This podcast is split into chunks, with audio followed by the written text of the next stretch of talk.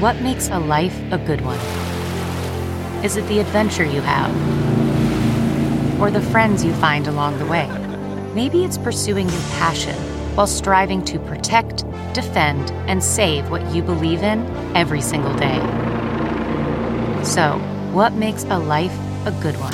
In the Coast Guard, we think it's all of the above and more, but you'll have to find out for yourself. Visit gocoastguard.com to learn more. Man, that sunset is gorgeous. Grill, patio, sunset. Hard to get better than that. Unless you're browsing Carvana's inventory while you soak it all in. Oh, burger time. So sit back, get comfortable. Carvana's got thousands of cars under $20,000 just waiting for you. I could stay here forever. Carvana, where car buying meets comfort, meets convenience. Download the app or visit Carvana.com today. CarMax is putting peace of mind back in car shopping by putting you in the driver's seat to find a ride that's right for you. Because at CarMax, we believe you shouldn't just settle for a car, you should love your car. That's why every car we sell is CarMax certified quality so you can be sure with upfront pricing that's the same for every customer. So don't settle. Find love at first drive and start shopping now at CarMax.com. CarMax, the way car buying should be. Welcome to mini episode uh, number 161. Our topic is rejection, and uh, our guest again is uh, Guy Winch, PhD. He's a clinical psychologist, and he has a book out called Emotional First Aid. He's going to share some tips with us. Uh, first, I want to read a couple of uh, surveys that deal with uh, either self rejection or rejection by, by other people. And um, this first one is from the Body Shame survey, filled out by uh, transgendered uh, female to male um, who calls uh, himself Cade. And Cade writes, I hate my breasts. They are disgusting and I want them gone. If I could just cut them off myself like removing a tag on a new shirt, I would. I feel awful about it, but sometimes I think it would be okay if I got breast cancer because then I would have a reason to get rid of them. I was sexually abused by my dad, and he always made a big deal out of them, constantly trying to see them and touch them. I've always felt like a guy and in the wrong body, but the main reason I want to transition is so my dad doesn't find me attractive anymore. That is intense, and I'm sending you a big hug. Um, this is from the Shame and Secret survey, uh, filled out by a guy who calls himself uh, Scott. He is straight, He's 32 years old, raised in a stable and safe environment. Uh, never been sexually abused, uh, has been emotionally abused. Uh, my ex wife ignored me and belittled my presence to the point that I sometimes truly wondered if I even existed anymore. I would have these weird moments where, spoiler alert, I felt like Bruce Willis's character in The Sixth Sense, and I was almost certain that I had died and just didn't know it yet. The harder I fought for her attention, the more she pushed me away, which led to arguments of rather epic proportions, often culminating in her hitting me, kicking me, throwing something at me, slamming doors on me, etc. Any positive experiences with your abusers? Absolutely. She was my wife for nearly a decade. I have a treasure trove of wonderful memories about her. It's hard for me sometimes to think about her abuse and neglect realistically because it doesn't seem possible that this woman who stole my heart and loved me so beautifully could be the same woman who once broke my hand, who caused me to need stitches on more than one occasion, and who completely destroyed my sense of self-worth. I know better, but I can't help but wonder if I'm exaggerating her behaviors or even flat out making things up deepest, darkest thoughts. I sometimes wish my ex-wife would find a horribly abusive man and marry him so that he can beat and belittle and abuse her. And when she does, I want to come around and watch and tell her that she deserves it. Deepest, darkest secrets. I think I've pretty much covered it, but I lived as an abused husband for a number of years. My petite, pretty, charming wife beat the shit out of me on a regular basis, and I never said a fucking word to anyone about it. Sexual fantasies most powerful to you? Pretty vanilla on this issue. I just want a partner who wants me, cares about me, and lets me know that they are choosing me and not just tolerating me. That is actually one of the most normal things I have, I think. Uh, what, if anything, would you like to say to someone you haven't been able to? I'd like to tell my ex wife that she was wrong about me. I want her to know that she mistreated me and she hurt me and she damaged me in a lot of ways. I'd like to tell her that I have value and that she fucked up when she lost me. What, if anything, do you wish for? I just want to be happy again and to not wish that every day was the last one. Have you shared these things with others? I've shared them with my therapist. She's very supportive and we're making progress. I've tried to share them with friends, but I don't anymore. At some point, it just feels like I'm playing the poor me card, and I don't much care for the sensation of patheticness that it stirs in me. If I get really deep and try to talk about my depression or anger, I think it scares them. How do you feel after writing this down? Like a whiny little bitch, half joke, half serious. Anything you'd like to share with someone who shares your thoughts or experiences? If you're being mistreated or minimized, get the fuck out. There's a whole world out there, and it's full of people who will give a shit about you. Thank you for that, Scott. This is, uh, again, from the Shame and Secret survey filled out by a um, woman who calls herself Tori. She is straight. She's 19. She was raised in a stable and safe environment. Ever been the victim of sexual abuse? Some stuff happened, but I don't know if it counts. I had strong feelings for another man while I was in a relationship with my boyfriend. The other man had feelings for me as well. He was one of my best friends, so I spent a good amount of time with him. I didn't have any intentions of cheating on my boyfriend. I felt I had self control, and even though I had feelings for the man, I knew that I wouldn't try anything with him. However, he tried stuff with me, and we had sex even though I begged him to stop. He kept asking me if he should stop or if I wanted him to stop. This question still confuses me because it should not matter if I wanted it or not. I was telling him to stop.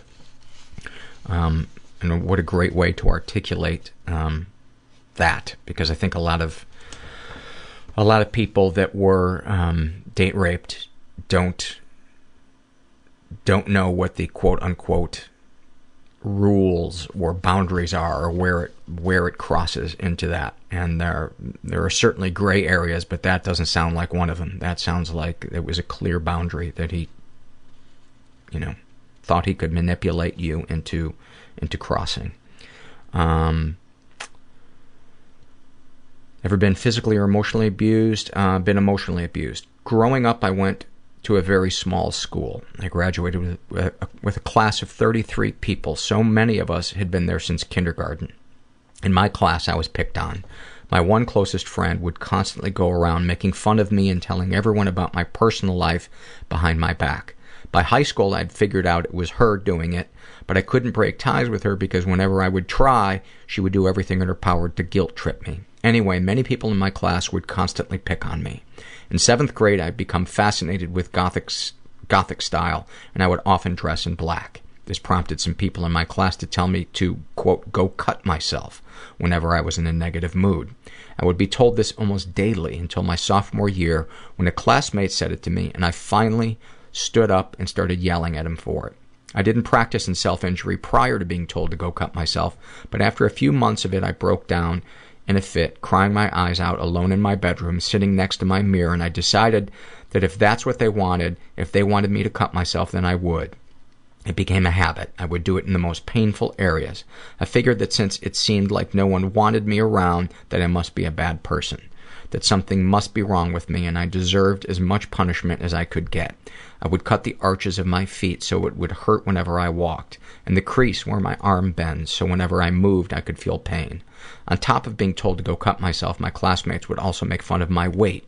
I've never had a flat, sexy stomach, but I've never been overweight either. I've always just been at the status where I could stand to lose a few pounds. Regardless, my classmates would often make fat jokes towards me. Maybe it was because I would just laugh when people made fun of me as defense, that they figured it was okay. Sometimes they would moo at my insinuating that I was a cow. I've only been out of high school for a couple of years now, but I've recently been remembering a lot of the things I used to be ma- made fun uh, of for. I had put the fact that I was often called fat by my peers in a box in my mind and left it there, but people recently questioning my insecurities have opened the box up. I'm constantly worried about my weight, and yes, I know a lot of women are.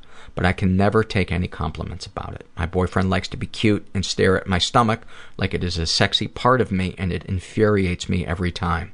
It's not a sexy part of me. It's an ugly part of me that I can never get rid of, even though I've been trying for a long time.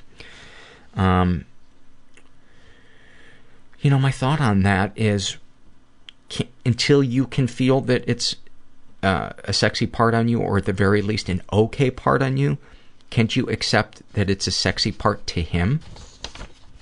That it doesn't have to be, you know, it's like one person can like a, a color and another person um, can like a different color. Uh, any positive experiences with your abusers? No. I left that town the day I graduated, and I am immensely thankful that I only talked to a couple people from my graduating class. The main people who made fun of me are people I would not mind never seeing again. Darkest thoughts. Commonly, when I'm driving, I feel urges to drive off a bridge. Sometimes I also fantasize that my boyfriend has died. I love him, but there are some things that make me want to leave the relationship, um, but I'm too scared to. If he died in some crazy freak accident, I'd be forced to be alone.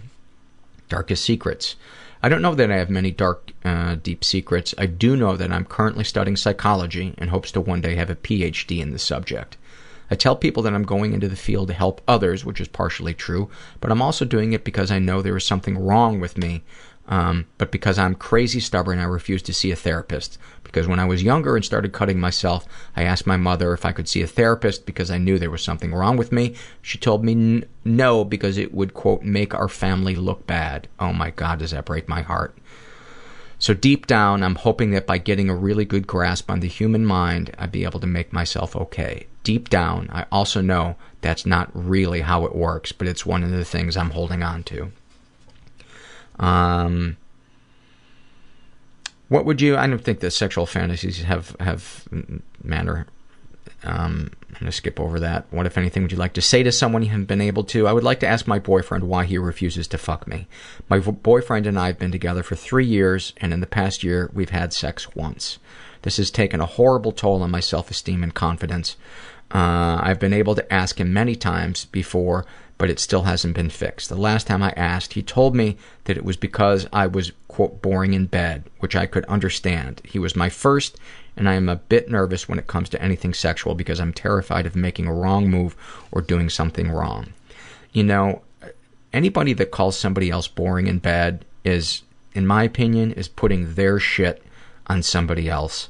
Um, because, well, you know, if if you find that person boring in bed, then fucking suggest something that you'd like to do. It sounds to me like he is unavailable, he's afraid of intimacy, and he's blaming it on you. Uh, and that may even be what he's experiencing, but um, don't don't stand for that. You deserve better than that. What if anything do you wish for from my boyfriend to want to have sex with me? I know I could just end the relationship, but I feel like that is too easy of a solution. I want to work it out and figure it out. Boy, my my feeling is you, you deserve physical intimacy with your partner. And unless he is working through some type of trauma um, and moving forward, if he's just stuck in, in his mind, that's how it is, you're boring in bed, um, fucking bail. Bail. Um, have you shared these things with others? Uh, I've shared my fantasies and insecurities with my boyfriend, and he tells me that he thinks it's ridiculous how much emphasis I put on sex and my self-esteem. To me, sex is an empowering thing, and it is passionate and makes me feel like I am lovable and worth wanting. When I am constantly rejected by someone I love and am sexually attracted to, I automatically start trying to figure out why I'm not good enough to have sex with. It's slowly killing me, and I can feel it breaking down my spirit, but I love him, and I don't want sex to be a reason I leave him. You know, the th- thought that pops into my mind is you're it's almost like you've been you've been um, um, what is the word um, trained not intentionally but trained to, to be around people that reject you, reject your inner life, but you stay with them. Your mom did it with you. I mean, she rejected you in a way that is so fucking profound. You came to her hurting, and she put her family's image above your internal pain. And so it doesn't seem like that, you know, big of a deal for you to stay with a guy who is rejecting you in a really deep way. Um, how do you feel after writing these things down? It hurts a lot. I want to not care and just go on my merry fucking way like he seems to do, but I can't. It isn't the feeling from sex that I want, it's the intimacy that comes with it. It's the closeness and the feeling of being loved, wanted, and sexy. I wish he understood how much it hurts me, and I wish I understood why he can't bring himself to even try. I'm sure he can't understand why he can't bring himself, but you are not going to fix him. You will only have him drag you down with himself if he doesn't want to if he doesn't want to get help. Uh, in this last survey, before we get to the, uh, the interview with, with Guy Winch, um, is by a guy who calls himself um, Bob Servo. Um, he, he says male, but probably a transgender female. I say male because none of the current options would be enough for me. I have a very manly build and would frankly make an ugly and disproportionate woman. Even then, some dick surgery would not be enough. I'd require the whole package and experience uh, growing up. I'm glad that a lot of people have been able to find themselves and make their outside like their inside. It's just not enough for me. Uh, he is 29, raised in a stable and safe environment. Despite the distant and unavailable father, I've never wanted for anything material. I wasn't Richie Rich, but it was very comfortable, and I always knew there would be a roof over my head and food on my plate. I guess, uh, you know, when I asked that question, describe the environment you were raised in, I guess I mean emotionally more than uh, financially and practically. Um, he's never been sexually abused. Um, he's been emotionally abused, and uh, not sure if he's been physically abused. Uh, he writes the typical I wasn't the son my father wanted thing. He's a rich, world famous doctor who had high plans for his jock slash doctor son, but it turned out to be a severely depressed, anxiety ridden, shut in nerd. Whoopsie. it wasn't a constant stream of abuse. It was actually pretty minor and passive. And I would say it does, that's not minor. Um, the absence of the boilerplate things that kids need can be every bit as traumatic and life changing as uh, the dad that backhands you every night at the dinner table. Um, there were moments of verbal abuse uh, after failures at jockdom, like never getting uh, merit badges as a cub and boy scout, doing poorly at sports. I hated sports, but he kept signing me up for every fucking thing under the sun. This is abuse, by the way. What this, what your dad is done to you. I typed son instead of S-U-N right there. That probably means something. Um, when I wanted to take home ec classes uh, or other girly classes instead of manly shit like trying out for the football team. Um, oh, that was just a long sentence that I read incorrectly. Um, there were moments of verbal abuse after failures at jockdom. Um, when I wanted to take home ec uh, or other girly classes instead of manly shit like trying out for the football team. I totally would have done wood shop and metal shop though if they weren't shut down the year before I got to high school. The worst and most clear event of this shit is straight up not okay abuse was the time he drove me out to the country, sat me down in an empty cornfield and shat on me for about two hours, saying things like, you'll never make anything of yourself, no woman will ever love you, etc. That was really it though. Wow, I love how you are like not really sure you know if that was a big deal. I mean that is your dad shit in your fucking soul. Oh i just want to give you a hug. The rest was just sort of in his demeanor and behavior the way he looked at me when he was dis- uh, disappointed. He worked a lot like a lot 28 hour days we'd say. He's a serious workaholic surgeon always working even when he's at home always traveling around the world to different surgical conferences. On a brighter note i got to see so much of the world while i was growing up. We traveled a lot and when my depression allowed i really loved it and I'm sure he's got some serious unresolved issues, but he doesn't believe in that sort of thing, so it will remain unresolved. I don't know how to end this. I know, don't minimize. I've heard you read these things before, and you always tell people not to minimize, no matter how legitimately minor their abuse may have been. But for realsies, it was minor and mostly passive. It was not minor. It was not minor.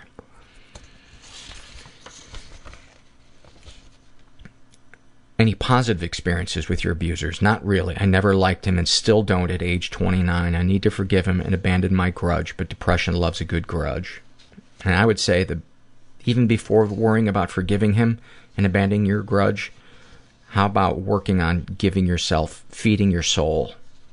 Um, and I think therapy would be a great place. Uh, darkest thoughts? I, I can only confess so much at one time.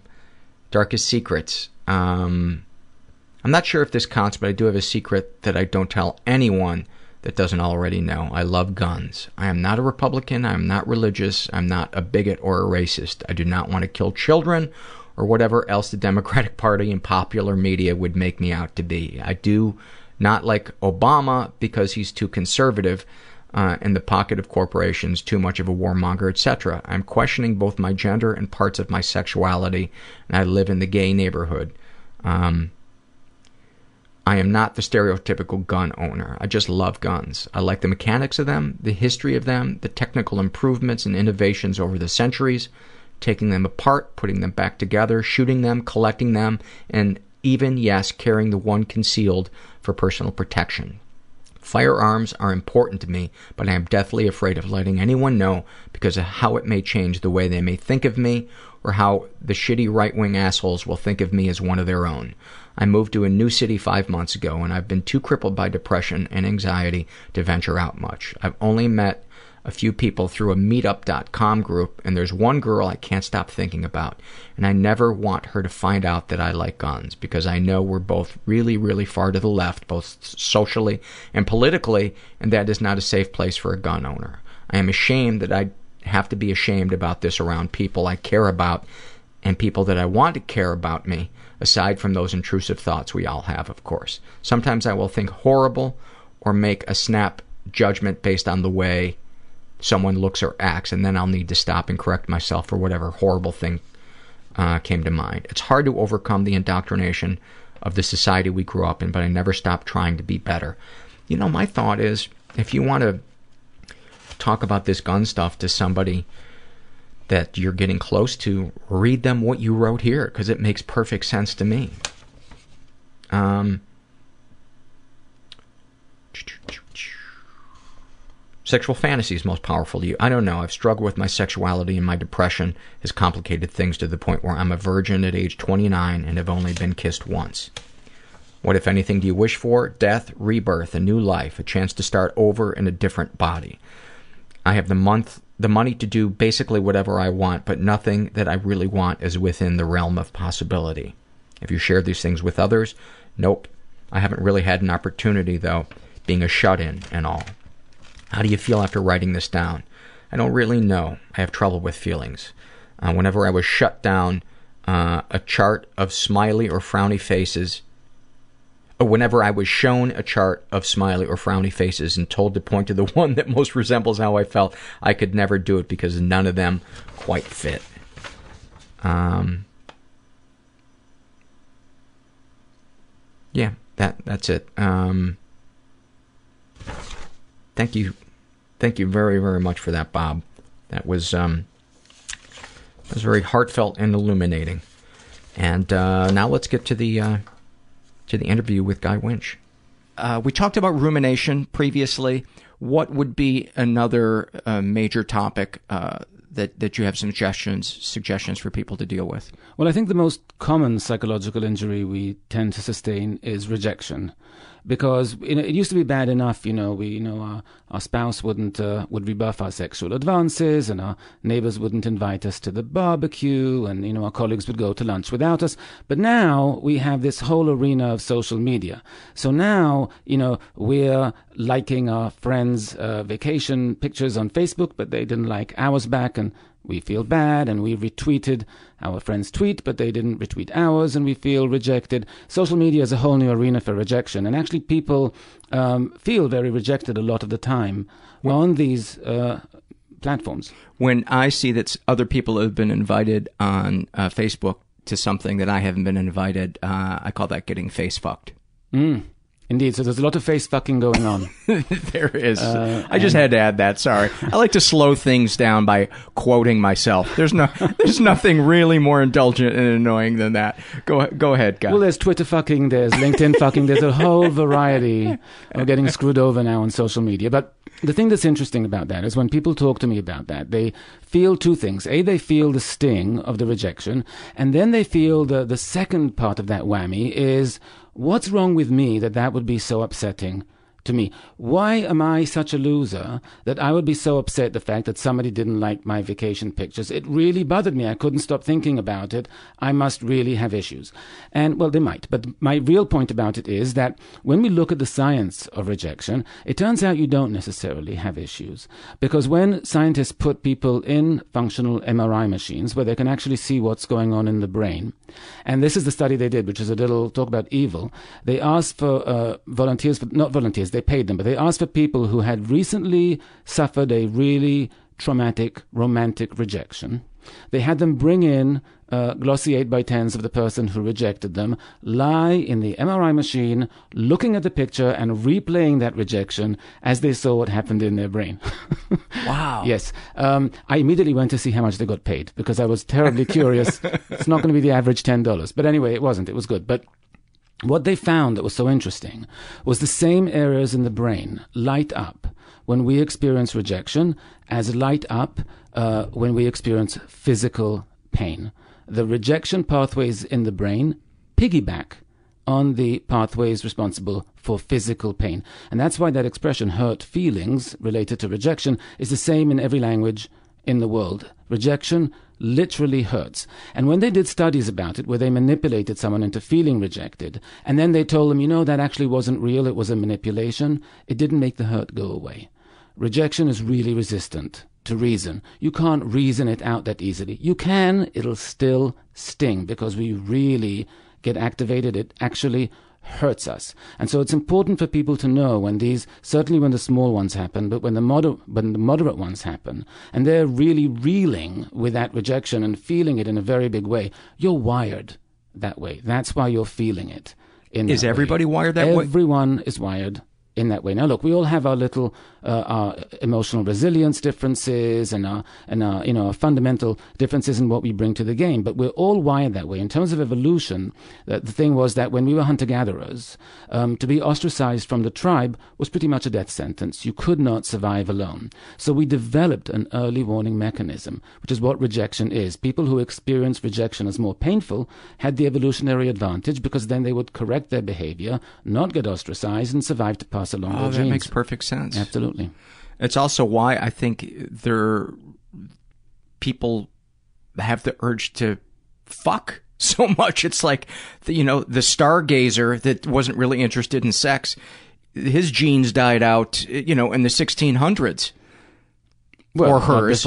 yeah, or hers. Yeah, be, before that. And I think people struggle so often um, with, you know, uh, an urge in them to not be monogamous or to not settle down. And I think if they can have some compassion for themselves and understand that this is a remnant of evolution, um, maybe they can have some more compassion for the, the feelings in, inside themselves and not feel like it means they're a bad person because they want to um, cheat on their spouse. And I'm not talking about actually going out and cheating uh, on your spouse, but those feelings inside. Well, actually, I mean, the science about that, if you're going to talk about that just for a minute, um, it's a big question about how monogamous we were uh, in our evolutionary past. And the, the current theories are not so much. In other words, that there was, you know, there wasn't this where, oh yeah, the men were out fucking whoever they wanted and the women were loyal to the man. There, there wasn't that. There was an evolutionary advantage for women, for the men not to know exactly um, who's the parent, because then they'll, you know, then they'll protect all the women in the tribe, you know, in that kind of sense. So Mm-hmm. it's a, there's a big question about how monogamous we were. And there's a lot of wish that we were you know, we would like to think that we were, you know, we, we pair bonded from the time we, we got civilized and started with agriculture, but maybe not. Okay. Um, now I feel like a jackass. Let's. Uh, No, I'm saying actually I'm supporting your point. That Oh, you are? Dri- yes, because I'm saying that those drives, it doesn't make you a bad person. We, we know that it is an evolutionary thing that we're not necessarily monogamous. We're trying to squeeze a round uh, hole into a square peg, whatever, a square peg into a round hole, rather. Well, you know what I mean. And um, I'm so Freudian, it's not even funny. it's just the wrong shapes. But um, My cock is actually square, so. Uh, Okay, well, there we are. so, yeah, so I, I think it's a natural thought to have. As you said, we need to distinguish between the thought and the impulse and the behavior. what are some some tips that uh, you can give people for who are experiencing rejection? So, one of the things that we do, and this is true, uh, unfortunately, in a lot of realms in terms of psychology, you know, we get the initial injury and then we make it worse. So we get that little rejection and then we start becoming really self critical. We went on one date with a person, they weren't interested, and we start listing all our faults, everything that's wrong with us. We're not this enough, we're not that enough. In other words, our self esteem was bruised by the rejection to begin with, but then we take it and start stomping on it and kicking it and really bashing it into a pulp. Maybe extrapolating it to other people are going to find out about this and they're going to uh, you know, think less of me. Absolutely. It's a whole party. And the thing is that, you know, this is something we do psychologically that we would never do physically. You know, you would never sprain your leg and decide, now I'm going to run a marathon and make sure it's broken. but psychologically, we do it all the time. We take a wound and make it worse Why why do we do that? because we have absolutely no awareness. And this is what's so great about your podcast. Your podcast brings so much awareness to these kinds of issues. It brings so much humanity to them. It opens up, it destigmatizes. But how many people do that? How many podcasts do that? You know what I mean? It, it's we are so behind psychologically to where we are physically and just our basic thinking about it. Even when I wrote that book, Emotional First Aid, people said, well, you know, um, must we treat psychological wounds? And I'm like, I don't know. Must you treat physical ones? I mean, don't put a, you know, get your arm infected and let's lop it off. Why not? Why are you doing that? You know, in other words, the fact that people have to ask that question is really just shows how far behind we are, and it's ridiculous. That's shocking to me. Uh, the ripples of untreated emotional injury and dysfunction. I, I think there are few things in civilization that affect as many things as that. Um, you know, it. I, I'm not even gonna. I'm. I'm just gonna leave it at that. Well, I'm going to take the thought further because what if actually we started educating our kids um, about these things at a young age? You know, kids floss and brush their teeth at age four. They know that they have to take care of their teeth at age four. If they know they can take, they should take care of their teeth. Can't we teach them to take care of their emotions? Is that something we couldn't teach? Of course we could, but we don't. But just imagine if we did, if we raised a generation of people who knew that feelings and emotions are things that need to be protected, need to be treated, need to be looked after in the same way their bodies need to be looked after and their teeth. and to give them tools to understand when your brain is fucking with you and when it's a feeling that you need to pay attention to. Exactly. That is the biggest struggle I Exactly. find is to say, okay, when is this just a trigger that's just my issue filtering reality and distorting it? And when is this my body I should be listening to because this is a person who is toxic and I need to set some boundaries or withdraw from, from this experience? Absolutely. Uh, so what are some, some tools for, uh, dealing with, So with one the of the one of the first things I recommend is you have to stop the bleeding. In other words, you really have to argue with the self-criticism. Um, you know, let's say it's in the romantic realm. You know, uh, the, that thing of you know, it's not you, it's me. Yes, it's probably them, because you know, uh, romance is about a match. It's about the lock and the key and square shapes and what have you. And and the idea is. You might not have fit what they're looking for. It doesn't mean that you're not good in any way, shape, or form, or that you're not sufficient in any way, shape, or form. Your lock didn't fit their key. That's all it means. And you have to be aware not to take it further than that. Or if you didn't get hired by the employer, it could be for a hundred and one reasons. You know, and if your friends didn't like any of your vacation pictures, it could be they saw them, they smiled, and the next time they see you, they're going to say, Oh, I love those pictures. But when they saw them, they were holding a toddler in one hand and car keys in the other, and their thumbs weren't long enough to press the like button. So you, you really have to avoid making it worse. That's the most important thing with rejection. Don't make it worse, A, and understand why it hurts because you're wired that way.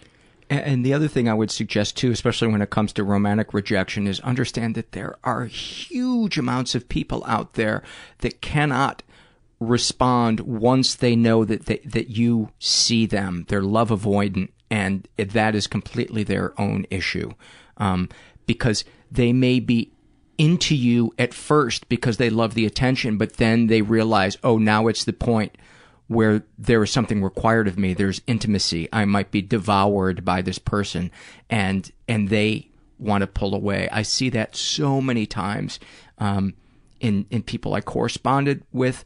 Um, in, experiences I had in my 20s with all of a sudden like a switch turning off and I couldn't stand to be around uh, a girl that was wanted more now and and I wanted to run and it breaks my heart that I didn't have the words to express to her then that you don't understand the reason I changed is because you're present and you're healthy and you're whole, and this is scaring the shit out of me. Um, so I wanted to put that out there to people who have been rejected. It might be that you're too healthy for that person and too present, and that's scaring the shit out of them. That happens a lot. And actually, if things have been going well and suddenly something flipped and you don't understand what it is, but suddenly it was over from the other person's point of view, the number one suspect is what you just said. In other words, it is absolutely pointless to start looking about whether you did some fatal mistake. You, there was no fatal mistake. If you've been going out for three months and suddenly it got closer and suddenly they ran, it's absolutely nothing to do with you 99% of the time. Uh, what are some other tips for dealing with rejection? Are those the, the big major ones? There are a few others. Um, one of the things that happens when we get rejected is we get really angry and we get really aggressive and we're not aware of it, but we're likely to take it out on the innocent people. We're likely to come home to our families and be really irritable and, and snap their heads off. And so it's also very important to be aware that it's going to make you angry. It's going to make you feel aggressive. So look out for that because a lot of the times people don't and they're not connecting the two because oh this small thing happened and then this happened hours later so who knows and maybe it was just the traffic. No it was probably the thing that made you feel crappy. Isn't that funny how it's never really about the thing in that moment? It's almost always about some previous thing that we've buried and we we're not processing. Right. It's it's crazy. Um, so yeah, given that how do you deal though even you though you're aware okay i'm irritable because of this how do you how do you decrease the flames in that fire? Well, I, again, in the book, I give a bunch of exercises and different things that people can do. Some of them are more, a little bit more time consuming than others. Some of them are writing exercises, and some people say, I'm not going to take 10 minutes to write. And I'm like, say, really? And if you sprain your muscle, how, how long are you taking to go to, phys- to physical therapy three times a week until that's better? Why were you investing there, but you wouldn't invest in your in your emotional health or you know in your in your feelings? I don't understand why you know it's ten minutes. I'm sorry, was that too much for you now? Because um, we can spare the ten minutes, you know. It's just more about a skepticism that there's. We tend to think, well, there's nothing I can do about my feelings. Imagine if in in first or second grade we had kids write uh, about that and they got to experience the catharsis of journaling or writing for just five minutes about, you know, something that bothered them on the playground. Uh, I can't tell you how many people have filled out surveys and had a cathartic moment where suddenly they're in tears. They've they've seen the words on the on the page or the screen that they've never verbalized, you know, or gotten out before, and it's a transcendent moment in their life. And I think if that can happen on just a, a survey on a website for a podcast, imagine what it would be like if that was ingrained in your everyday life, if that was something that you saw the benefits of as a developing child, how, how profound that could be. Well, the survey actually is not a simple thing because what you're doing when you're responding to the survey is you have to, you have to go to the memory, and then you have to organize your thoughts, and then you have to actually produce them in writing in a coherent fashion. So there's a lot of processing that goes on. That's why it's so effective. Oh. You know, it's not a direct, oh, I'll just say this. You, the, the thinking you have to go through, you have to be selective, you have to put it into some kind of order. I know in the survey some people have a little bit more order and logic than others, more, more free flowing, but still, even if it sounds free flowing or reads that way, there was thought put into what I'm saying first, what I'm saying second. There is processing going on. That's why it's so, uh, I think, evocative, and that's why it's so useful. Wouldn't it be awesome to have a show called Emotional Jeopardy? that would How be... do you see that? What are the what are the rounds there? I, I, don't know, but I just love the idea of people phrasing their trauma in the form of a question oh. or being rejected for not putting it in the form of a of a question, and then the the spiraling that that would. I don't know. That God, that would be a fun live show to do it. At, at, what is alcoholic point. parent, Alex? uh, I'll take inappropriate touching for five hundred. Oh, uh, so what are what are some other uh, tips for dealing with rejection? Um, so one other thing that rejection really impacts is we have this thing called a need to belong. That again, another leftover from the tribal days, and it dislodges it. We feel unsettled. Now, for example, I say this to parents when they talk about their kids being bullied. Uh, when the kids get bullied, or the kid didn't get invited to that birthday party, and they feel very, very rejected. And so the parents can talk about it with their kids, and they should talk about it with their kids, and they should problem solve. And what can you do next time that happens, and what can you do about that, etc., etc. But one thing I suggest, because it, it dislodges and unsettles us in terms of our need to feel like we belong, one of the first things the parents should do is screw the homework that night, call a couple of very good friends, let's have them over. Let's remind you of the people who value you, who love you, who enjoy you, who think you're fun. Um, you know, reinstate that right away or as soon as possible. You know, and that is a very important thing to do. Uh, you know, in terms of rejection, like remind yourself of the people you know who value you. Remind yourself of the fact that you're loved. Um, they did even studies in which people um, uh, they did where people went through a memory of a rejection, and half the people had um, pictures of uh, of loved ones on the table, and half of uh, celebrities that they really really loved, and they wanted to see who feels most emotional pain after that: the people with their beloved celebrities or the beloved Aunt Flossie. And Aunt Flossie won out mm. over Justin Bieber and um, or whoever. You know, in other words, celebrities had no power whatsoever when it came to making us feel like we belong in some kind of way. What do you do when you invite the kids' friends over and they all turn you down? well, just... first of all, go behind the scenes. Don't do that in front of oh, your child. okay, all right. Uh, and I think you the... tell the kid you're on your own, and you give him a little hobo stick and a and a kerchief. Yes, and you and, send him to the train tracks. right, the tracks must must be around the corner. Just uh, hop a car. But uh, but you know, you can organize something like that. And if you can't do it for that moment, say, look, so those two people are going to come over on Saturday. We're going to have a great time. They're really looking forward to seeing yeah. you. And I think the other important thing about that too is they can see that parent is in my corner. They're protecting me. They can feel that that bond and that they're being seen and their emotions are validated. Right. And this is the problem parents have a lot of the time. They want to do something for their children in these situations, they just don't know what. And you know, in, in, this book, uh, almost every piece of advice I give there, almost every exercise, because every chapter is divided into two parts: the what are the wounds, and then what are the treatments. And every treatment, pretty much, is something you can actually teach your kids. And the other thing that I like about that too is I think a lot of parents think that just praising their kids is going to heal that wound. And while I'm sure that does help, I remember you know, being hurt or something, and my parents saying, you know, oh, you know, you're a smart, handsome kid, and it uh, just uh, while I, I, I felt, it felt good to know that my parents cared that I was hurting. It also felt, I don't know if patronizing is the right word, but it just felt like this isn't helping.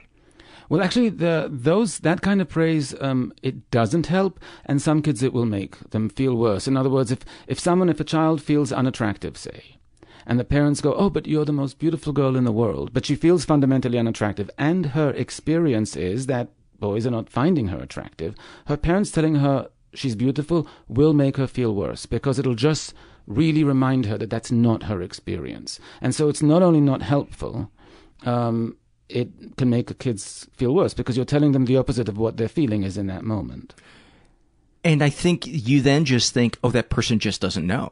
So now I've got a parent that's clueless, that has and, no clue as to what's attractive or what popular. And then you can't take anything else they say seriously either. And God, it's got to be so human for that parent to want to do that. And I imagine 99% of parents don't know what to do beyond that beyond that because it's killing them that their child is hurting. Right. Um, that's interesting. That the yeah, wow. What what other um, tools for for rejection? I think those are the you know those are I think those are a lot of things I think people can start with. Okay. Again, in the chapter there's a few more there, but I think that, that the idea is to get some tools, practice them, and some of them overlap for example. And i say you know it's in the same way that when we when when i have a headache i know the over the counter medication that's going to work best for me even though i have a choice of 7 or 8 probably because i tried them and i know this one tends to work best. The idea with these tools is to try them out and see what's most effective for you and what's most effective for your kids and that's the one to reach for the next time this thing happens. Is it fair to say that writing your feelings out or calling a trusted friend and talking about it is across the board a good tool for just about any type of hurt or um, anxiety? Writing, yes, depends on the friend. You know, there are plenty of people who very who mean very well, but if you're just spilling your guts for half an hour and the response you get is, ah, bummer, not going to feel very satisfying. So you need somebody who's actually able to express the empathy statement, the sympathy statement, and really let you know that they get it beyond the monosyllabic responses or And and I would add to that too is have a sense of when it's beginning to drain that that that other person. And the, I don't know if it if there's any way you can quantify that um, because each relationship is unique, but I do know that people have a limit to how much empathy and time they have with somebody, especially when it tends to be the same issue coming up over and over again. Well, I actually address that in the book, and I give guidelines to people in exactly in terms of that, how to deal with friends, and I and I actually have them write down. All right, how many times have you gone to this friend before? How many times have you gone to this friend with this issue? You have to spread that around. You know, you can't burden uh, friends, you know, in that sense, because it's gonna it's gonna hamper the friendships. Number one, and number two, it's gonna define that friendship in the way that that friendship is based on a victim model where you're the victim and they're the soother, and then it's gonna be hard to break out of that. Um, and so spread it around, or make it about entirely about them uh, for one time. And if it's a little bit difficult, both for you and to them, to make it about them, then it's gone a little too far because it, you're finding it hard to step out of that mode. It's a very important thing to be aware of how it's impacting friends, family, whoever you tend to go to for support. You want to make sure you don't overburden them. Thank you so much, Guy. And again, uh, Guy's book is called Emotional First Aid. Um, just want to read uh, an email and an awful moment and then I will send you on your way. This uh, is actually a two part email um, from a listener named Brooke, and I'm going to read the original email she sent to me. And um, she writes, uh, just want to say thank you for the podcast. Uh, I only started listening uh, six months ago while browsing around. Uh, I was very interested in listening to it because I've suffered from depression and anxiety since I was in middle school. I'm now age 20. I love hearing other people's stories and finding a community of people who struggle with the same things that I do. I really connect to the surveys and hearing the some stuff happened, but I don't know if it counts. It really struck me because I found myself in that category. I've heard so many stories of children getting raped or molested, but when I started hearing people on the surveys talking about child on child sexual abuse and hearing you say that it is sexual abuse, it floored me. When I was about five years old, on two separate occasions, Two older neighborhood girls made me strip and touch myself, and they touched me too. The second time it happened, my mom walked in on the tail end of the incident, and she made the girls leave, and I was spanked and punished. I was so confused about what happened to me. I had no idea why I was being punished for something that I didn't want to do, and I even told my mom I didn't want to do it, but I never told her what exactly happened. Fifteen years later, this memory still haunted me, and whenever my boyfriend touched my vagina, I would have these flashbacks. I never understood why that would happen, because if I was sexually abused, my parents would have done something, right? But they didn't. Instead, I was punished, and occasionally my mom still brings up the incident, and it floods me with guilt yet again. And of course, I always say I don't remember that happening. Hearing people with similar stories on your podcast inspired me to recognize this memory head on. I told my boyfriend, who was super supportive, and last week I brought this issue up to my therapist. We are now starting trauma treatment, and she's giving me the tools to process this memory and how to be able to be sexual without feeling the guilt and shame as I did when I was five. Um, I owe you so much, Paul, for telling your listeners and bringing light to the fact that you don't need to be raped or molested by an old guy, although it helps. Couldn't resist. Uh, to have experienced sexual abuse. I know I've not I have a not so easy couple of months ahead of me while dealing with this in therapy, but I'm excited to finally feel the way about sex that I'm supposed to and not feel shame about my vagina. Uh, thanks again, Paul, for everything uh, that you do to take away the stigma of mental illness and bring light to these not so fun issues. Uh, and then I wrote her back and told her how much um, uh, her email touched me, no pun intended, and uh, asked for an update because I love getting updates from people who are uh, charging head on and to uh, trying to heal. And so, um, six months later, she emailed me. Got this about a week ago. Uh, Paul wanted to send you an update. My therapist and I have been doing some pretty in-depth trauma work. Part of the work was to let my mom know that I've been angry all these years because of her punishing me, punishing me after walking in on my abuse. My mom took my letter uh, I gave her very well. She was very apologetic, and she told me that she thought she prevented the abuse and didn't know that it had already happened. I felt so validated by knowing that my mom didn't blame me or think it was my fault. I finally feel like a weight has been lifted off of my shoulders. My therapist and I have also been working on how I can feel good about being sexual. What has made this process so much easier is that I have a fantastic boyfriend who is very willing to help me with the homework my therapist gives me. I finally feel like the woman I've always wanted to be, and not the scared five year old girl who feels shameful of feeling sexual. Hearing other people's stories is so empowering and made me realize that I need to be easier and more loving to myself. I can give sympathy to other people's issues, but I somehow couldn't do that for myself. Um, thank you for helping to take away the stigma. And at the end of the day, if we can laugh at ourselves, then we aren't as fucked as we thought. Thank you for that, Brooke. Um, and finally, I want to read an awful moment uh, filled out by Monica.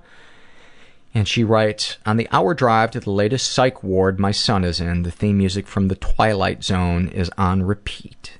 The anxiety and dread magnifies with every turn and every footstep down the winding halls. Why are the psych wards always so far away from the entrance?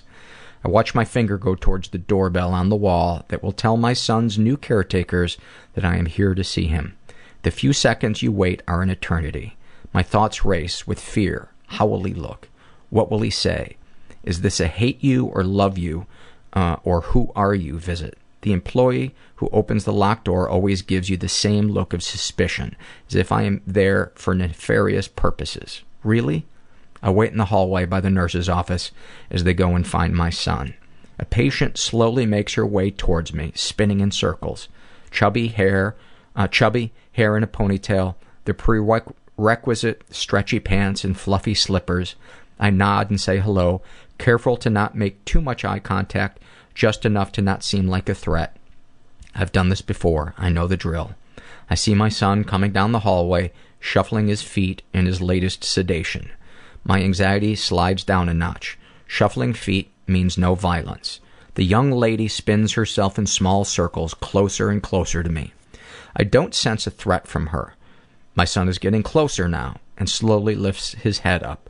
The young lady gets as close to me as she knows she can without the nurses yelling. As my son lifts his head higher, we make eye contact and he smiles, his old familiar familiar smile. The young lady touches my arm, I look down at her and she says, I'm a ballerina. I say, Well, yes. Yes, you are. Thank you for listening, and we'll see you on Friday. One, two, three, four. Those are numbers, but you already knew that. If you want to know what number you're going to pay each month for your car, use Kelley Blue Book My Wallet on Auto Trader. They're really good at numbers. Auto Trader.